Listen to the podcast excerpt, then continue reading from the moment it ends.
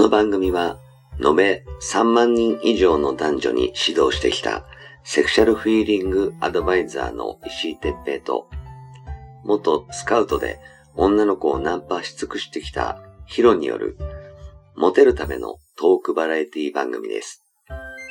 恋愛、セックスなど、男女のコミュニケーションに関することや、人たらし術、モテる男や女になるための考え方や行動の仕方、モチベーションの上げ方など、包み隠さず公開していきます。話題のバイノーラル録音での VR 音声にて放送しています。ベッドで、書斎で、湯船に浸かりながら、ぜひヘッドホンでお聞きください。隣に私たちを感じられるかもしれません。それでは今夜も番組をお楽しみください。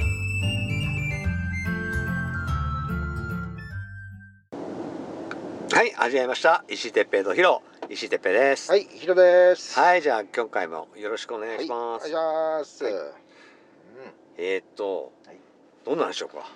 ああ、もう毎日ね、う毎日毎日、えーもう当たり前なね、ん、うん、生活を送ってるから、ちょっとそういう、えー話をしますか。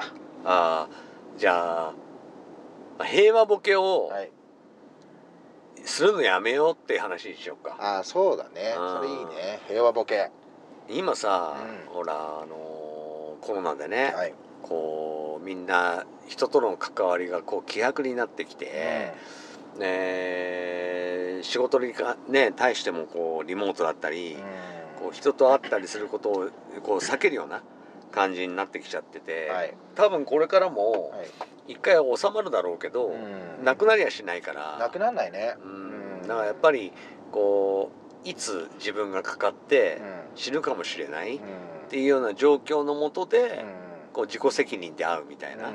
感じの生活になってくると思うから、はい。どんどん希薄になると思うんですよ。うん。うん。でやっぱり希薄になれば、うん。あのみんな一人ぼっちを感じてしまったり孤独感を感じてしまったり、あとあのやっぱりビジネスもねうん。あの前みたいな活性化はしないかもしれないので、あのお金に行き詰まっちゃって、その何、えー騙そうとか、あるいは奪い奪ってやろうとか、あるいは、うん、逆に稼いでるやつから盗んでやろうとか、いうようなこう問題事件に発展するような可能性もある。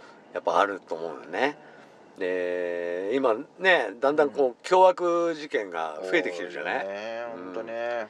前まではうん。多分あのーまあまた別に出会いなんか他にもあるしって思って許せてたところが、こう俺の何順序を踏みにじりやがってとか思ってこう人情沙汰になってしまったり、はあるいはこう、えーあいつ金持ってそうだからみんなで、うん、盗みに入っちまおうぜみたいな、いう感じでこう強盗に入ったり、あるいは前俺らがね若い時によく親父狩りなんて言葉あって、あのー、4050のお父さんを要するに俺たち中学高校生がみんなで寄ってたかってこうぶっ飛ばしてほんで金品を盗むみたいな感じの親父狩りなんて流行ったんだけどはいありましたね。それがこう今また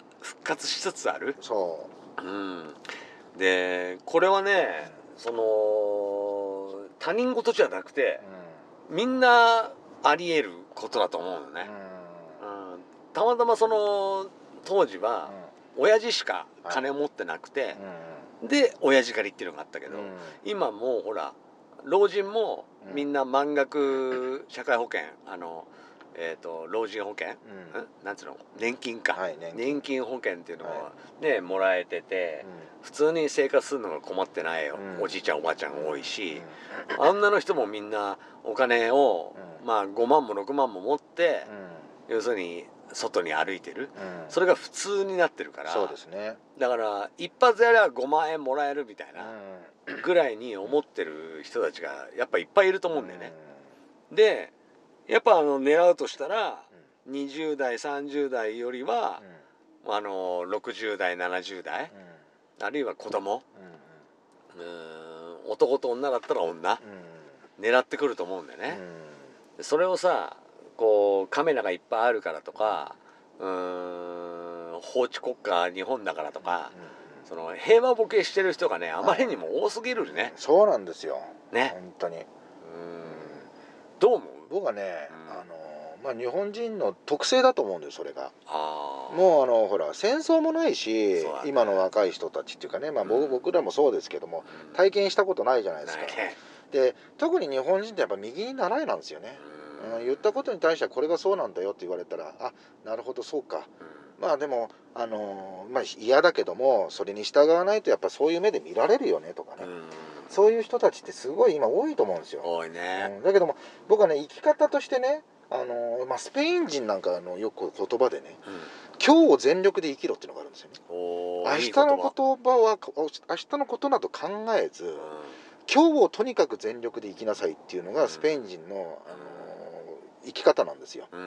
だそれはね僕はすごい好きで、うん。もう何でも今日とにかく全力で生きて、うん。うん、明日のことなんか考えちゃいけないよどうなるか分かんないんだよっていう生き方なんですよ、ああいいね。うん、でそれはね僕はね、あの常にねふと思うとねうん。そうだな俺もふと思うとこんなちょっと慣れちゃってるよなって思いますよね。だから危機感ってどっか忘れちゃってる部分があってね、そうだよね。うん。もうあのアメリカにさはい。戦争日本ねまはい。歴史上で負けたやんね。うん。あの時からやっぱり牙を抜かれてるんだよね。うん。で要するに事なかれ主義であったりはいはい。村八部だったりうんあるいはこう人と違う思想をはい。要するに禁止うん。するためにうん。要するに点数方式ではい。要するにあのうんしっかりできると褒められてうん。えーできないとけなされるうん。っていう生活習慣の中で俺たち育育ってきてるからだから失敗することはすっげえ怖がるんだけど。ああなるほどね。うーん。なんで失敗したのかを考えない、あうん。なんつうのかな。失敗することではい。成長するっていうのは頭では分かってても、うん。日本人できないのはあそういうことなんだよね。あ。はい。でちょっと話から離れてるかもしれないけど、うん。結局その考え方があるから、うんえー今をうん。必死で生きるっていう選択はできないのよね。なるほどね。うん。今を必死に生きるとうん。どういうことかっていうと、要するに今起こってる理不尽なことを、要するに無視してでもはい。自分のやりたいことをやろうってことだから、うん。その昔うーん要するに玉砕覚悟で飛んでった、うん。その神風特攻隊。はい。あの考え方をうん。日本人がもう一度うん。目覚めさせることになる。うそうするとやっぱりアメリカ人からすると怖いのよね。んなるほど。脅威なのよね。はいその自分の身はどうなってもいいから相手を粉砕してやるみたいな、そういう大和魂みたいな、はい。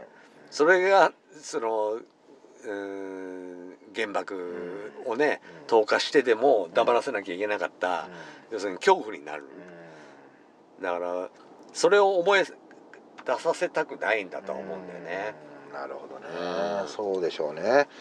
だけど、うん。今はうん。そんなこと言ってると、もうあのーそれを無視してでも、あー明日生きるために、人のものを取ってでもうん。生き延びなきゃいけないと思ってるやつらに負けてしまうんですよ。でそれがもう今不良だけじゃないからね。普通の人がそれやんなきゃ明日自分が取り立てに殺されるかもしれない。だからもう仕方なく生活のためにやるんだよね。そうなんだよねううんだからちょっとねあのまあ確かにそのこのコロナ禍でねんうん。仕事がなくなってるとかあの本当そういう企業潰れてどんどんなくなっていって、ね、酒類も出せないだとかっていうのがある、ねえ。そういう中で危機感が違う方向に向いてるんだよね、そうそうそうそうそなんかあの生きるためにう。何かしなきゃじゃなくてあのもう奪ってでもなんとか生きて生き続けようっていう感覚に人はちょっとずつなってきてるんじゃないかなと思うんですよ、うん、だ違うんだよねその考え方がね、だからそれを違うんだよって言っても、うやっぱその人たちは届かないから。そうなんだよね。だからもう自衛するしかないのよね、うん、そうそうそう、うん。で多分もうそろそろ警察も機能的にやばくなると思う、うんはい。そのこれからオリンピックもあるし、ああそうだよね、うん。人が足りなくなってるもん。ね、であの変な話その本当の不良の人たちうん。が自警団の役目をしてたかと思うんだけど、その図式が壊れてるじゃん？うん。その防体法とかうん。いろんなことで、はい。あの今までそれを権利を闇は闇の力で抑えてたみたいなところが多分あったと思うけど、その闇が闇の力で抑えるっていうものを、その国家権力が全部抑えるみたいな感じの一強の図式になっちゃったから、その一強の人たちが手いっぱいになったらどうなるかっていうともう自衛しかないんだそうよねなんだよね。自分で守るしかない。ね。だだからってまあ格闘技覚えてもねまあまあまあそうあの自分に自信が持てればそれでいいのかもしれないけどあのやっぱねうん自分の愛する人とかうん。自分の家族とか自分の身はもう自分で守るしかない。うん。だから例えばあのねあのまああんまりね法律に関わることだから、まあ、護身用とはいえあのやばいものは持っちゃダメだとは思うけどでも最低限こう自分の身は自分で守れるようなこう気の配り方。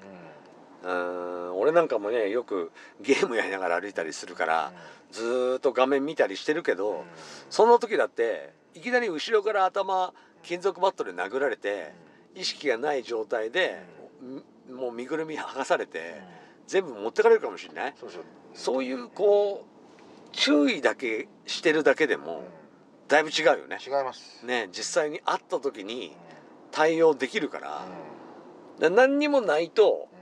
びっくりしちゃうだけで取られて終わっちゃう、そうですね。うん、だからそうならないように、はい。やっぱり皆さんもうん注意してほしいなって思うよね。そう。ですね。うん。あのちょっとね考えがねうん。みんななんかあの緩すぎてんですよ今ね。そうだよね。まあ本当に平和ボケっていうところにつながるんだと思うんですけども、うん。うん。うんちょっとね改めてほしいですね、そう。うこう危機感をね、んえ。持ってほしいよね。え。持ってほしいですよ、うん。うん。あの外人はね、うん。結構ね、うん。元から持ってるんだよね。そうらしいですよね、うん。うん。あの要するにうん。外にいる時も、うなんつうのかなそれが当たり前になってるから、うん。別に何考えて意識して何かやってるとかじゃなくて、うん。日本人が何もしてないだけなんだよそうね。なんですよ、うん。うん。あの警察110番すれば警察が何とかしてくれるとか,、もちろんそうなんだけど、うん。あのそこに頼ってばっかりだでも、うん。結局事故のことだから、うん。自分が死んでしまった後の話だし、そうじゃなくってやっぱりこう自分の身を自分で守ろうぐらいのうん気合が入れば、うん。そこには手出してこないしね。出さないでしょうね、うん。出せないですよね。なんかわかるもんね。わかる。多分ね。わかる。こう伝わるよね。オーラが出てるというか。そうそうそうそうそあのーあれと同じですよ。その玄関のうはい。鍵がはい。縦型だとピッキングされるけど あの横型にしてうん。なおかつ上にも鍵があるうとん2個の手間よりうん。1個の方がいいやってここはもうやめるみたいな。それと同じ感じ。同じですよね。うん。うん。その予防線をねこうみんなにこう張ってほしいというかはあのーこんな真面目な話していいる多分あの音声ってないよねきっとね。ないよ すごいよねあの。なんなんだよ急にって。ね先週はセックスの話しててさ。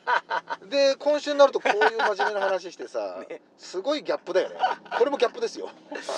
なんかあのあのなんか政治系の、うん。なんかあの勉強する番組とかに出れそうだもん。そうですよ。などっちも話ができる。ね。ね。素晴らしい。なんか田村田村なんとかとか、その辺のやつの、はい。なんかあのトーク番組に出れそう。な本当ですよ。朝朝まで討論とかね。で本当ですよも面白い。うまあね、うん。あのちょっとねうん。その平和ボケっていうのは、はい。まあ俺も同じ日本人なんで、うん。あの平和ボケしてる方だとは思うんだけど、その中でも、はい。